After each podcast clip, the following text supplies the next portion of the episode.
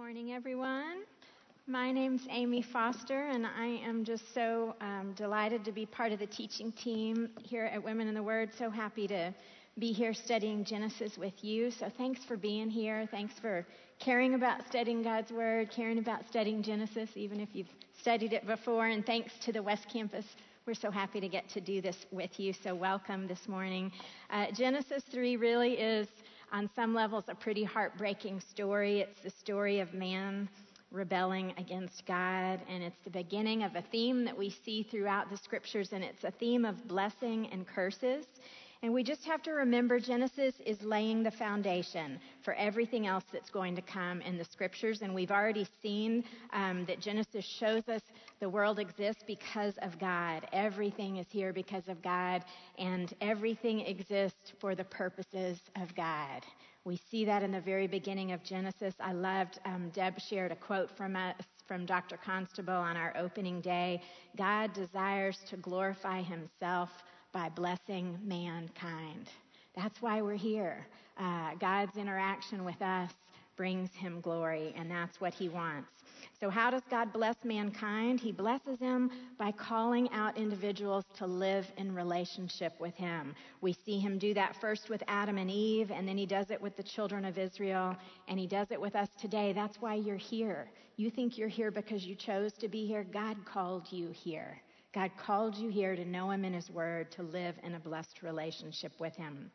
So we see in Genesis 3 this idea that when we obey God, there are blessings in our life. There's unity in our relationship with God. There's unity in our soul as it's connected to God. And that's a blessing. And that blessing flows out to our families, to our friends, to our community. But when we don't obey God, that unity is marred. The kinship that we experience in our relationship with God is marred, and it's not a blessing. Um, and that's a theme that we really see beginning in Genesis 3. It is a heartbreaking story, but it has a beautiful ending. It has a beautiful ending as the God of grace steps in and he rescues man from a catastrophe that man has created. And so I want to look at it and see the beauty in the story here.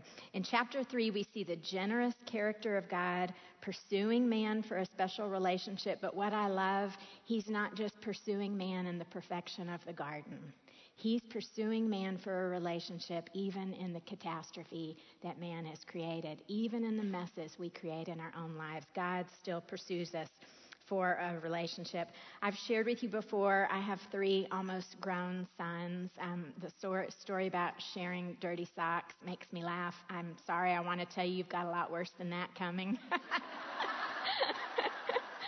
Um, obviously, life with three boys in the house is full of catastrophes. I remembered one very distinctly as I was preparing this lesson today, and before I share it with you, I want to reassure you it has a good ending.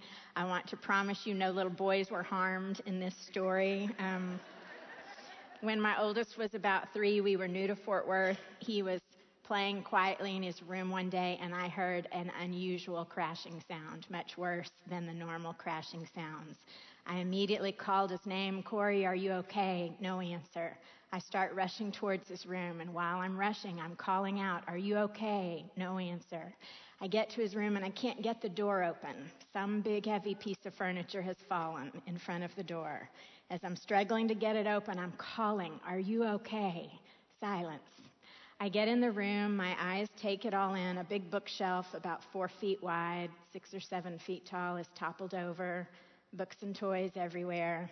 My mind is putting it all together. My little toddler's probably climbed on this bookshelf and pulled it over on top of himself. I'm panicked. I'm calling, Are you okay? No answer. I get that heavy bookshelf off of him, and there he is, perfectly still, not a scratch on him, eyes like saucers. And I say, Are you okay? He shakes his head, Yes. I scoop him up and he's trembling. And then I did the mom thing. Why didn't you answer me when I was calling you? I will never forget his answer as he's trembling in my arms. He says, I was so scared. I told myself, Don't move. Mom will come save you. Don't move. Mom will save you that beautiful protective response that comes out in moms, you know what? It didn't begin with me. It didn't begin with moms, with Eve. It began with God.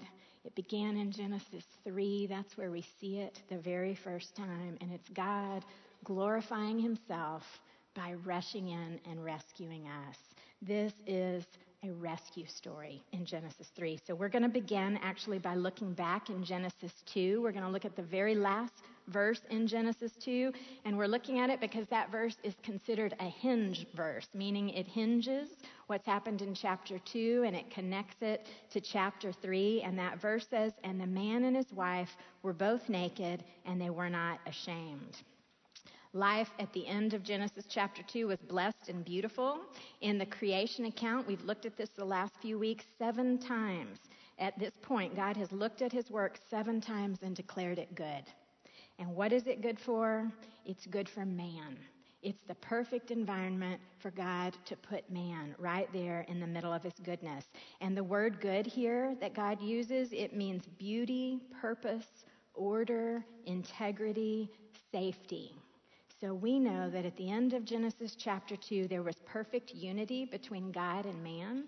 There was perfect unity between man and woman, and there was even perfect unity between mankind and the created world. And it was beautiful. And then we know that three times God stopped and he blessed his creation. To bless means to enhance, to make something better, to enrich it.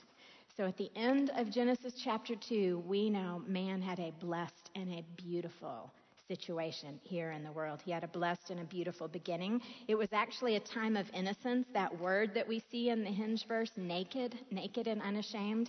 Naked doesn't really mean unclothed there, although they were probably unclothed. It means innocent. It means totally innocent, oblivious to evil, sinless. One translator says it actually means they don't know evil exists, not knowing where the traps might lay. Okay, so that's what's meant by naked. It was a time of innocence. And God had also given them a purpose. They were to procreate and fill the earth. They were going to do that together in perfect unity and love. And also, they were going to rule over and control nature. And they were going to do that in perfect unity and goodness as perfect stewards of God's creation. And in all of this, they were going to experience the abundant blessings of living in unity with the Creator God in a perfect relationship with a good God. And in all that goodness, God gives them one rule of conduct, one boundary that He places around them. He prescribes for them the very best way for them to continue living in this good place. And when He prescribes this for them, He also requires their obedience. He asks for their obedience. Um, it's an interesting thing here. This is the first covenant that we see, and covenants occur a lot. A covenant is an agreement between two parties, it's a binding agreement, and there are terms. And we see God initiating the first covenant here with Adam and Eve, and it's a requirement to live in a united relationship with Him. They needed to be obedient to His one requirement, His rule of conduct. And He warns them of the consequences of disobedience and then he gives them something grand. He gives them freedom. He gives them the responsibility to choose. He doesn't make this relationship with them where they don't have a choice whether they're going to stay in it or not. He gives them the freedom to choose. And it was a covenant of obedience. You can look back in chapter 2, beginning in verse 16, and see that covenant.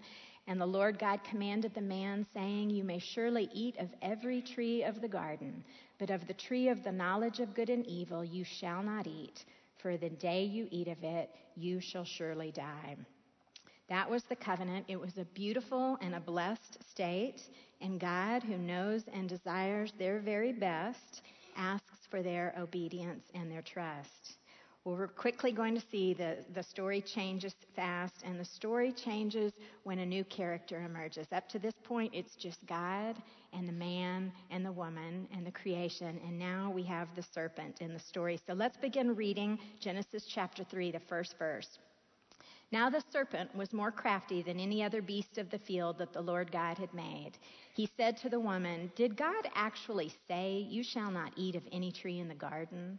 And the woman said to the serpent, We may eat of the fruit of the trees in the garden, but God said, You shall not eat of the fruit of the tree that is in the midst of the garden, neither shall you touch it, lest you die.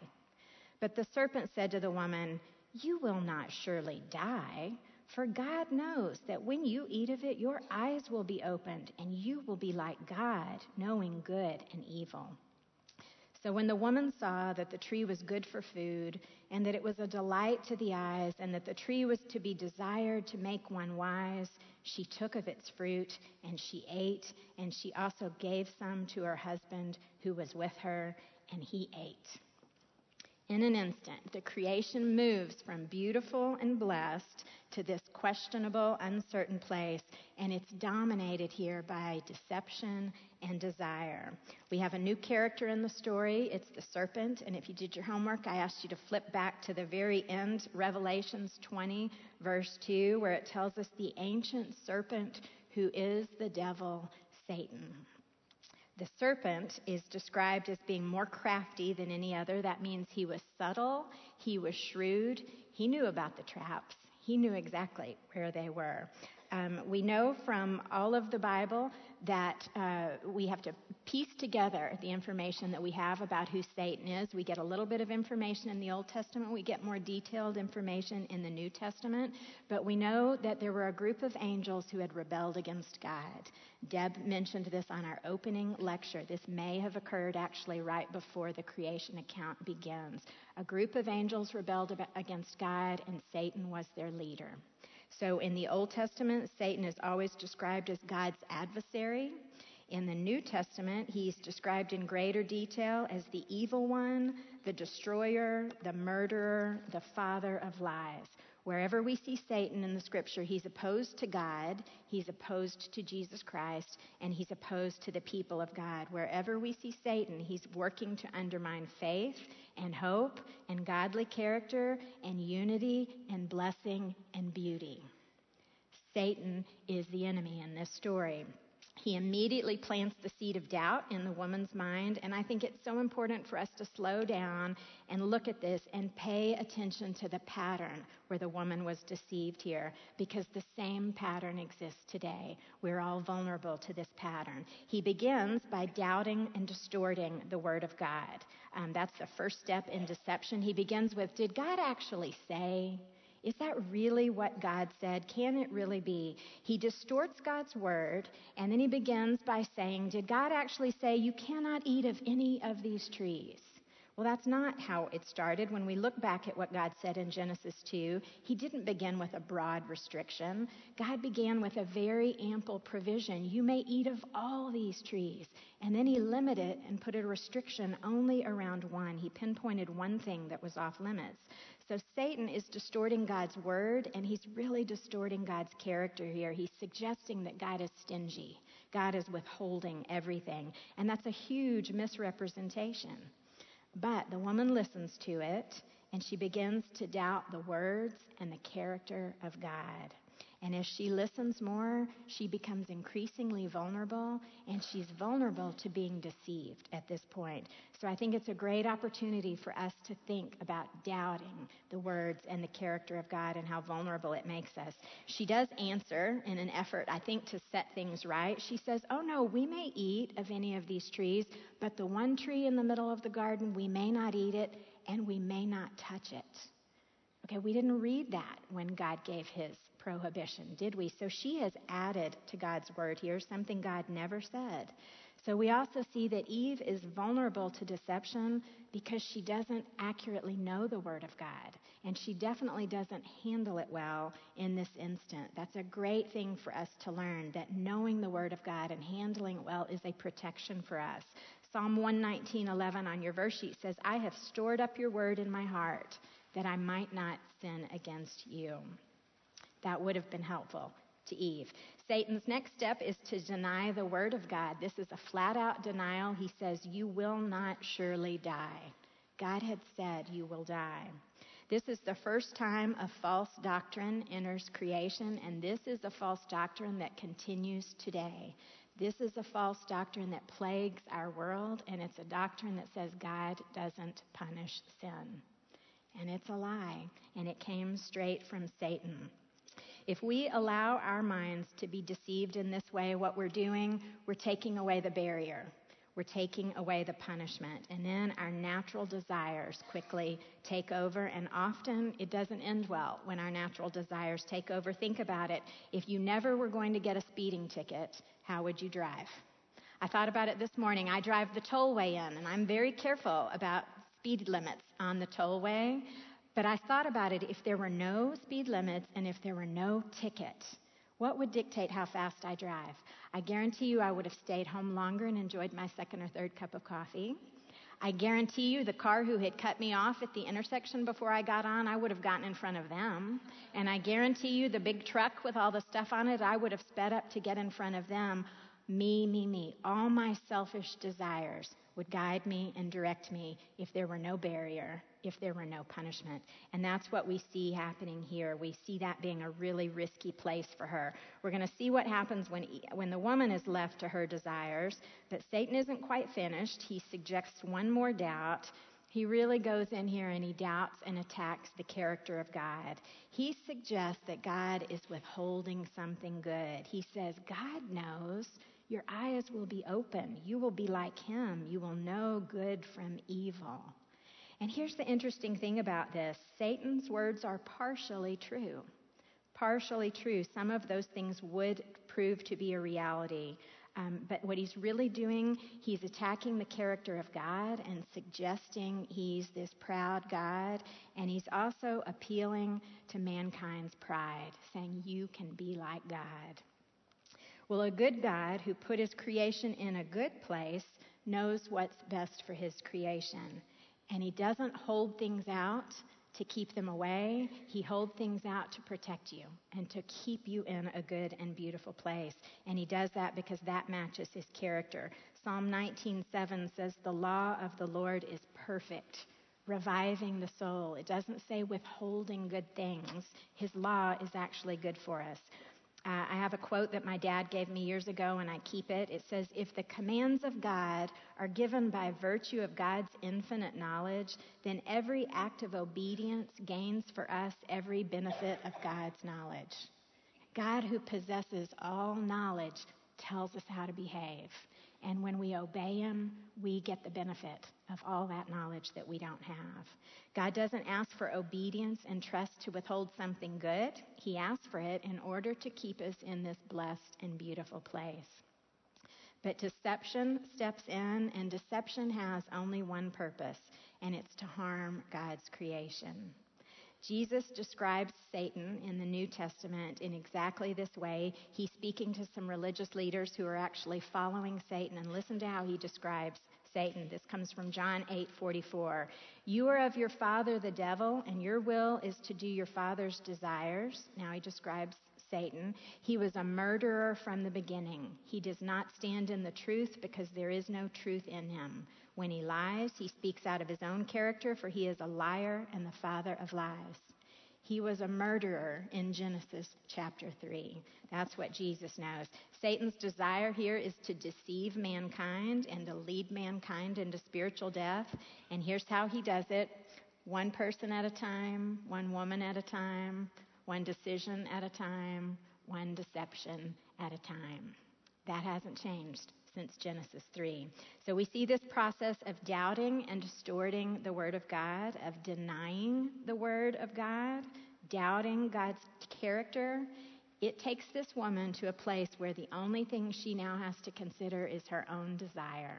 And that's never a good thing. How does desire play out? Look at it. it says she desires the fruit because it's delicious food. She desires how beautiful and appealing it is to her eye and she desires to be like God. So when everything else is taken away and she's left with desire, desire takes her straight into disobedience and she eats. She eats what God has forbidden and then she turns and she gives it to Adam also. Look at this pattern. You see it in James 1, beginning in verse 13 on your verse sheet. Let no one say when he is tempted, I am being tempted by God. For God cannot be tempted with evil, and he tempts no one. But each person is tempted when he is lured and tempted by his own desire.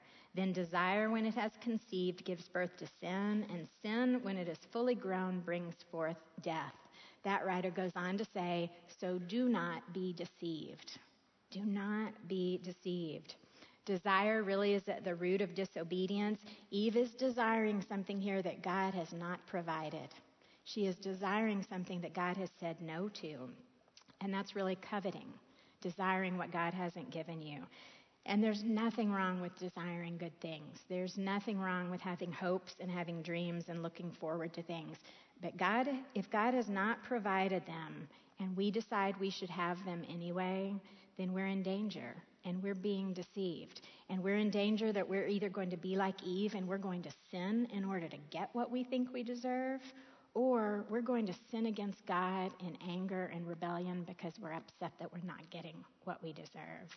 So, this process of being led by our desires is risky. And what we're risking is our soul's unity with God. Look at what we, we read in 1 Peter 2, verse 11. Beloved, I urge you as sojourners and exiles to abstain from the passions of the flesh which wage war against your souls.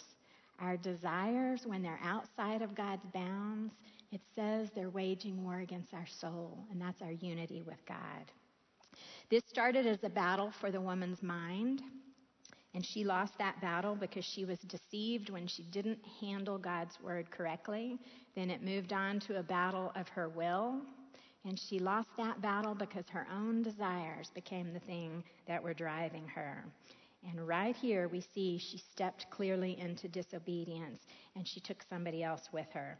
Now, it's an interesting thing. It says she gave the apple to Adam and he ate the fruit to Adam and he ate also. I didn't include this on your verse sheet, but you might want to write down 1 Timothy 2:14 and it says, "And Adam was not deceived, but the woman was deceived and she became a transgressor." So we see this process of deception and desire that leads to catastrophe. And in an instant, they experience the consequences. All that they thought wouldn't happen happens. Before we read that passage and describe what that experience was like for them, I want you to remember what had Satan promised? What had temptation and desire told them they were going to get? You will not die. Your eyes will be open. You'll be just like God. You'll know good from evil. That's what temptation had promised them. Let's see what they get. Begin reading with me in verse 7. Then the eyes of both were opened, and they knew that they were naked, and they sewed fig leaves together, and they made themselves loincloths. And they heard the sound of the Lord God walking in the garden in the cool of the day, and the man and his wife hid themselves from the presence of the Lord God among the trees of the garden. But the Lord God called to the man and said to him, Where are you?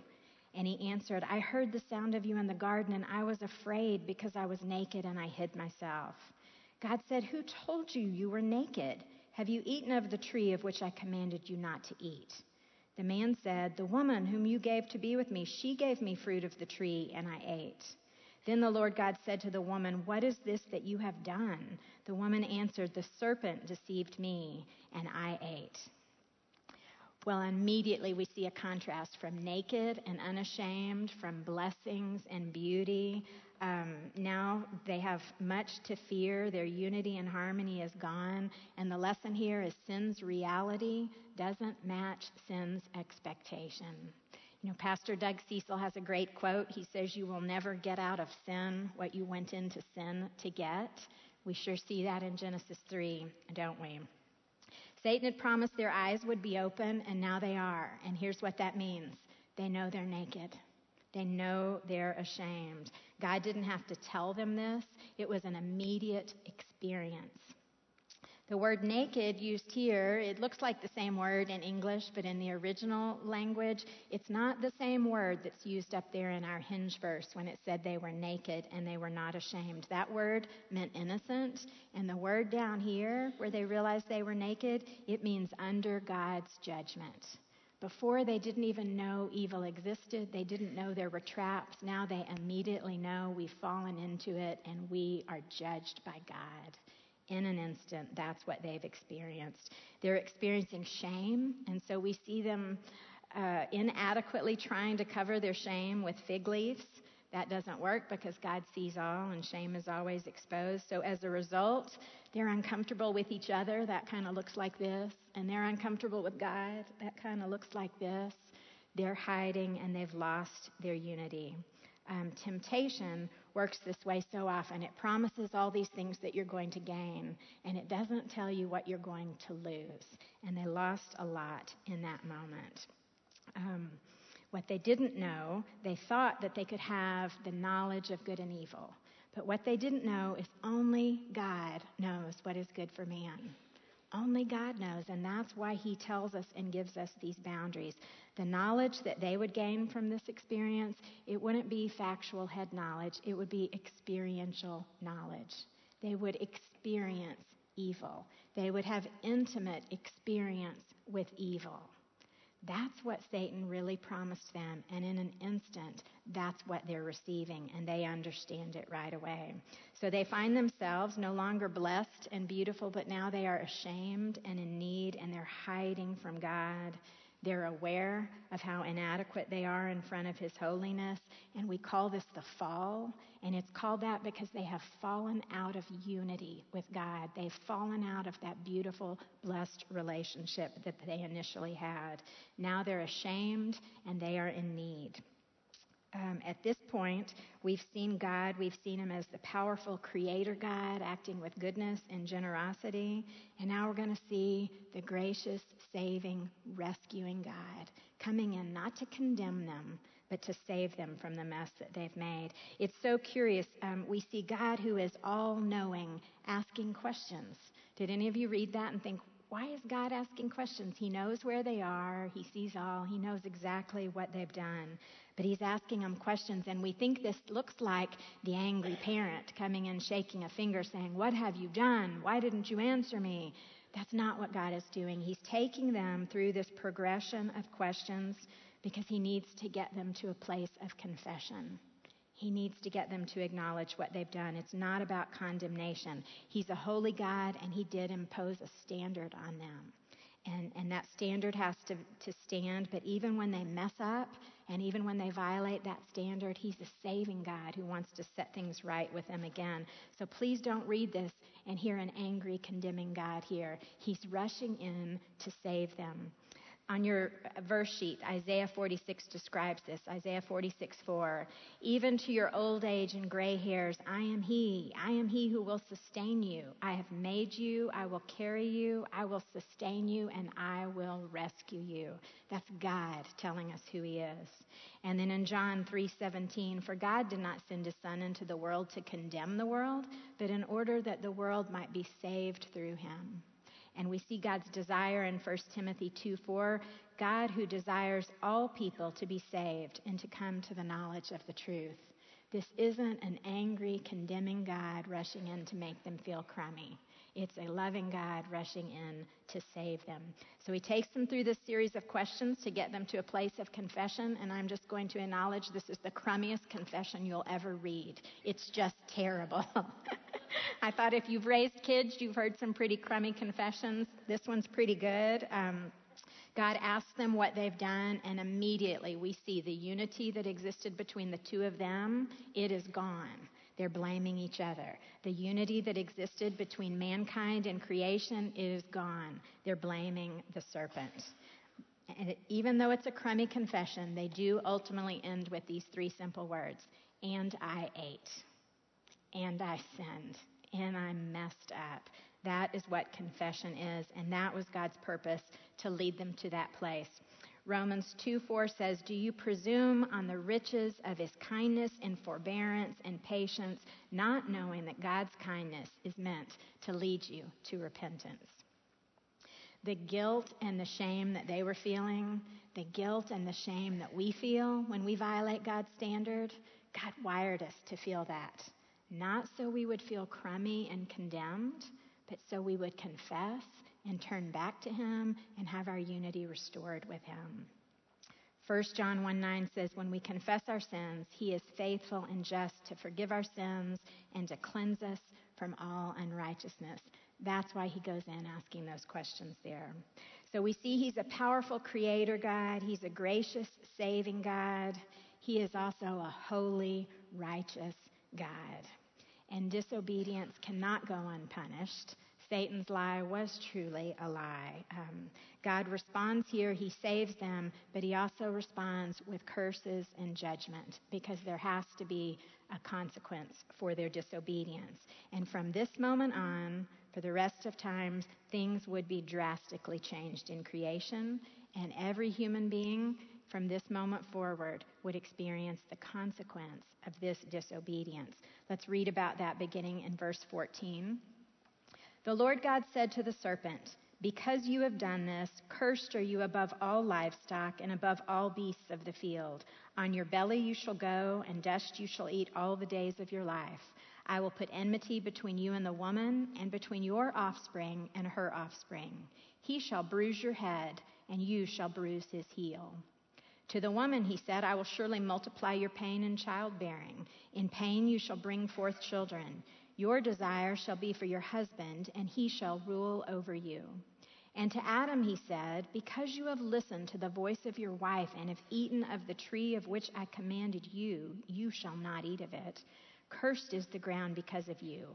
In pain you shall eat of it all the days of your life. Thorns and thistles that shall bring forth for you, and you shall eat the plants of the field. By the sweat of your face you shall eat bread, till you return to the ground. For out of it you were taken, for you are dust, and to dust you shall return. All right, first, God curses the serpent. To curse is the opposite to, to bless. Remember, we said God blesses, and that's to enrich and enhance. To curse is to impose a barrier. Um, and God is the only one who can curse. He curses the serpent, and he says, just the animal of the snake will now slither on its belly. It will eat dust. It will be the lowest of all the other animals. The animal would be a reminder to the world of this incident when mankind fell out of a united relationship with God. That's the curse for the animal. For Satan, there would also be a perpetual struggle between the serpent and the woman and between her offspring and his. That means the people of God and the people who follow Satan will always be opposed to each other. And a really important thing, the most important thing in this whole passage, you see in verse 15, this idea of the woman's offspring. It's very important. It starts right here. It's introduced for the first time. The offspring is the first uh, reference to the Savior that God is going to send into the world. That's a reference to Jesus Christ, who one day God would send into the world. Eve would produce children. All of humanity would come from that beginning. Ultimately, Jesus Christ would be born from that beginning. And it says those who follow Satan will always be in conflict with those who follow Christ. But there in verse 15, our great hope, when it talks about her offspring, it's talking about Jesus and it says, Jesus will bruise your head. Another translation says, Jesus will crush Satan's head under his foot. Wow. The promise of a Savior who would one day overcome Satan and death and hell and God's judgment. The promise of that Savior comes in right here in the very first curse, the very first horrible consequence for sin. And He was a Savior who would overcome the judgment that was required by a holy and a perfect God. And it tells us that while we wait for Jesus' ultimate victory, Satan is going to be there nipping at our heels. He's always going to be working against the people of God, but ultimately, Christ will prevail. And we see that here promised for the first time in Genesis chapter 3. Galatians 4 4 says, When the fullness of time had come, God sent forth his Son, born of a woman, born under the law, to redeem those who were under the law, so that we might receive adoption as sons. That's the offspring he's talking about. 1 John 3 8 says, The reason the Son of God appeared was to destroy the works of the devil, to destroy that initial deception that led man into disobedience. So, right here is the hope of the world. Genesis is all about beginnings, and this is the beginning of the story of grace. And grace is woven all through the rest of God's story. Next, God judges the woman. He tells her the pains of childbirth would be multiplied. What's interesting is Eve was uniquely created to bear children. The things she was created to do, she would now do with great difficulty. That is the judgment against her. And it also suggests there will be conflict or potential conflict in the husband wife relationship That's what's meant in those words. Your desire will be for your husband, and he shall rule over you. That rule over you, we're going to see those same words again when there's potential conflict between two brothers. So come back in a week or two and you'll see those words again. What we have to remember here there was perfect unity in the relationship between the man and the woman initially. And God's authority within that marriage relationship had been established from the moment of creation. Adam was created first, and Eve was created next from Adam, and she was described as one who would be a helper, a helpmeet to him, and that was a very honorable term. We know from our study last week they were both made in the image of God, both with equal value um, and equal worth. But God had established an authority structure in creation that placed Adam as the head. In this perfect state, with Adam as the head, initially there was unity and there was goodness and there was love. But now, in the fallen state, the potential for discontent and conflict and contention would be there. It would be difficult for wives to submit to their husband. It would be difficult for men to provide loving servant leaderships in their home.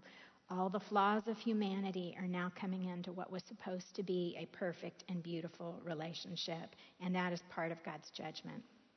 Next, God judges Adam and he actually curses the ground. The specific command, thou shalt not eat, it was given to Adam.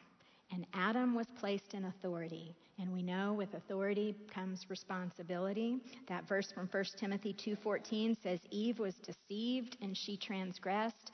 Adam was not deceived. Adam was given God's command and Adam disobeyed. And now the ground is cursed as Adam is held responsible for that. It says sorrow, toil, hard labor, sweat would now be required to get the earth to produce food. And we see the same thing for Adam, the thing he was uniquely created to do, to steward and rule the earth. He would still do it, but he would do it now with much more difficulty. And it would be this way until you return to the ground. Death would be the end of man. They hadn't experienced this yet in creation, both physical death and spiritual death. It's interesting that they had dreamt of becoming like the eternal God and now their bodies would die and become like dust. They had dreamt of knowing good from evil, and now their soul has experienced evil and it has separated them from God. And that's what death is it's separation from God. So they have a spiritual separation from God, and there's a physical death that is to show the world that separation from God. This began a new age, and we all live in this age. One author described it as human freedom now would always struggle with divine sovereignty. That's how we live today. Another author says an anti God mindset became a part of Adam on that day, and it was passed to each of his descendants. So each one of us Every person who's lived since this time has this anti God mindset, this inclination to do our own thing, to be led by our own desires, and not to follow God. Satan's words, you will not die, would definitely prove to be a lie because there will always be a penalty for sin. So that sounds like a pretty awful place to end the story. Fortunately, God doesn't end it there. Um, let's read about God's redemption and restoration. You know, I loved in our sermon series that Ted began on Sunday, he said, God can recycle things in our lives. For those who are pursuing God and following Him, He will recycle the suffering in our lives. And that's exactly what we're going to see Him do right here. He's going to recycle this awful, terrible thing that's happened. Read with me beginning in verse 20. And the man called his wife's name Eve because she was the mother of all living. And the Lord God made for Adam and for his wife garments of skin and clothed them. Then the Lord God said, Behold, the man has become like one of us in knowing good and evil, lest he reach out his hand and take also of the tree of the life and eat and live forever. Therefore, the Lord God sent him out from the Garden of Eden to work the ground from which he was taken. He drove out the man, and at the east of the Garden of Eden, he placed the cherubim and a flaming sword that turned every way to guard the way to the tree of life. All right, hope arrives. It's a little hard to see, but hope arrives when Eve is given her name. She would continue to fulfill her purpose. She would be the mother of all the living, and we know that the hope of the world would come through that, um, through her offspring. In the meantime, God is going to take care of their nakedness their judgment, their condemnation, and their shame. It says God provided skins to clothe them. It's very clear from that passage that their fig, fig leaves that they had made, those fig leaves were not adequate. They could not cover their shame on their own. They could not deal with God's judgment on their own. So it says God came in and he dealt with their judgment and he covered them with skins. We know, because we know other directions that God has given in the rest of the scriptures, that that means God sacrificed an animal. They, they, had not been carnivores. Animals had not been dying up to this point. So for God to cover them with skins meant God killed an animal. It's really important to remember as we're reading Genesis 3, Moses didn't write it as it was happening. Moses wrote it at a later day. Moses wrote it before the Israelites were about to go into the promised land. And here's what had already happened at that point. You can read about this in the book of Deuteronomy. God had already created a new covenant with his people, and he had given them laws, and he had told them how to live in a blessed and beautiful place. And God knew that their hearts all had an anti God mindset to them, and God knew that they were not going to be able to satisfy all his laws.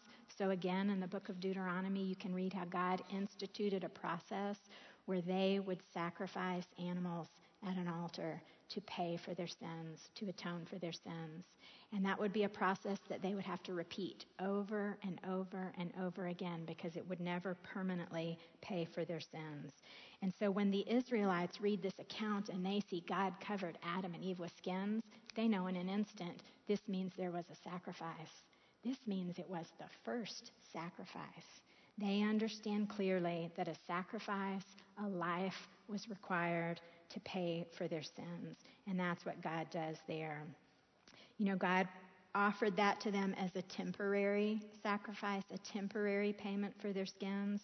But all through the scriptures, God begins promising a permanent sacrifice.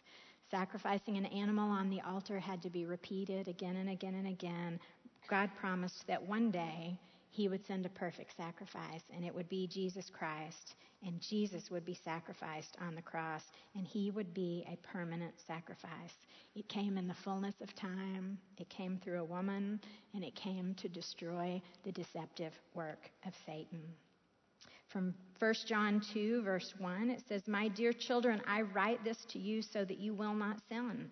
But if anyone does sin, we have one who speaks to the Father in our defense Jesus Christ, the righteous one. He is the atoning sacrifice for our sins, and not only for ours, but also for the sins of the whole world. So here's what we see God has covered Adam's sin and Eve's sin by sacrificing an animal. He continued to cover the sins of the Israelites the same way. And today, He covers the sins of the world through the sacrifice of His perfect Son, Jesus Christ. And to those who accept that sacrifice, who choose it, he calls us his children and he brings us back to this place where we have unity with him. It's a place of beauty and blessing. Now, the consequences of the fall are still around us, but our place with God is now safe and secure. Romans 8 1 says, There is therefore now no condemnation for those who are in Christ Jesus. Here's what no condemnation means no judgment, no nakedness before a holy God. That's what you get if you accept Jesus' sacrifice on your behalf. We see God's grace here and that He limits man's lifespan. That's why He's taken out of the garden the idea of eating from the tree of life and living forever in this fallen state is so disturbing to God that He doesn't even finish His sentence.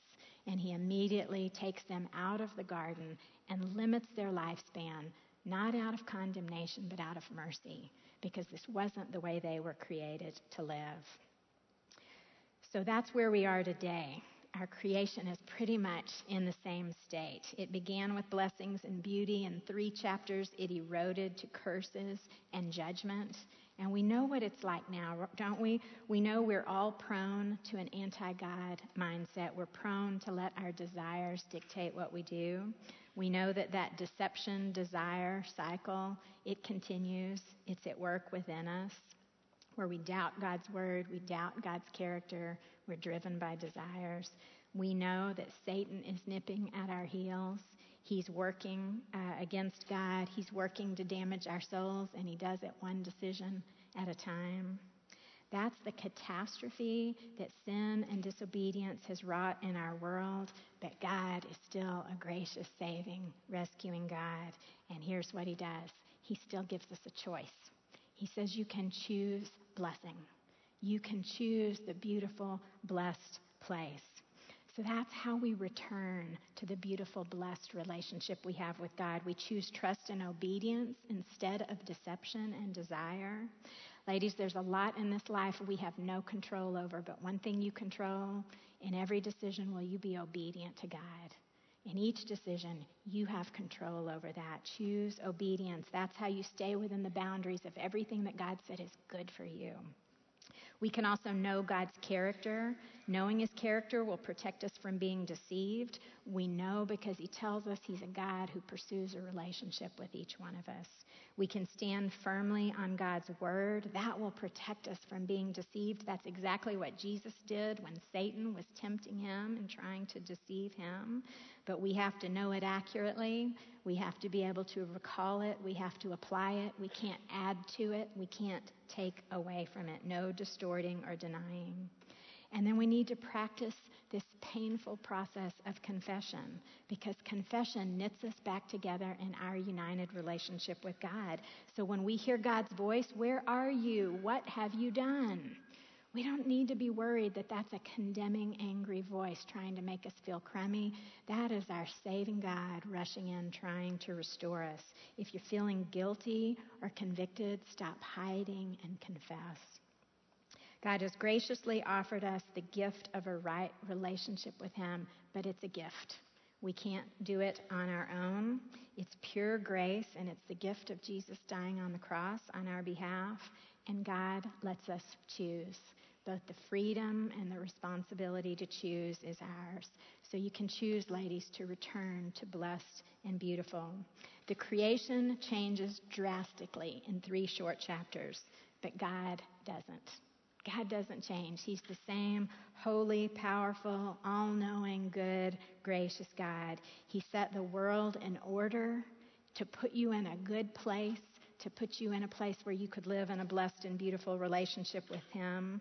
And His grace has provided all that is needed to keep you safely in that place. But you get to choose. You get to choose curses and judgment or blessings and beauty. Deuteronomy 30:19 says, "I call heaven and earth to witness against you today that I have set before you life and death, blessing and curse. Therefore choose life, that you and your offspring may live." loving the Lord your God, obeying his voice, and holding fast to him. Choose life. Let's pray. God, you are good, and we are overwhelmed with your goodness to us. We are overwhelmed and thinking perhaps it's too good to be true that you keep pulling us back into a relationship with you, even though we keep falling short. But your word tells us it's true, and we experience that truth in our life. So we trust it, Lord. Um, my prayer is just that you could, you could help us to obey. You could help us and protect us from deception. As we study your word, Lord, that you could plant it so deeply in our hearts and so deeply in our minds that we can recall it when we need to and not be deceived, Lord. My prayer is also that you could purify our desires. Um, you tell us that you put your spirit in us and you change us, Lord. Change our desires so that we would desire the things that glorify you and not the things that give us independence and freedom. You are a good and an awesome and a gracious God, Lord. Help us continue to choose life every day. We ask this in Jesus' name. Amen.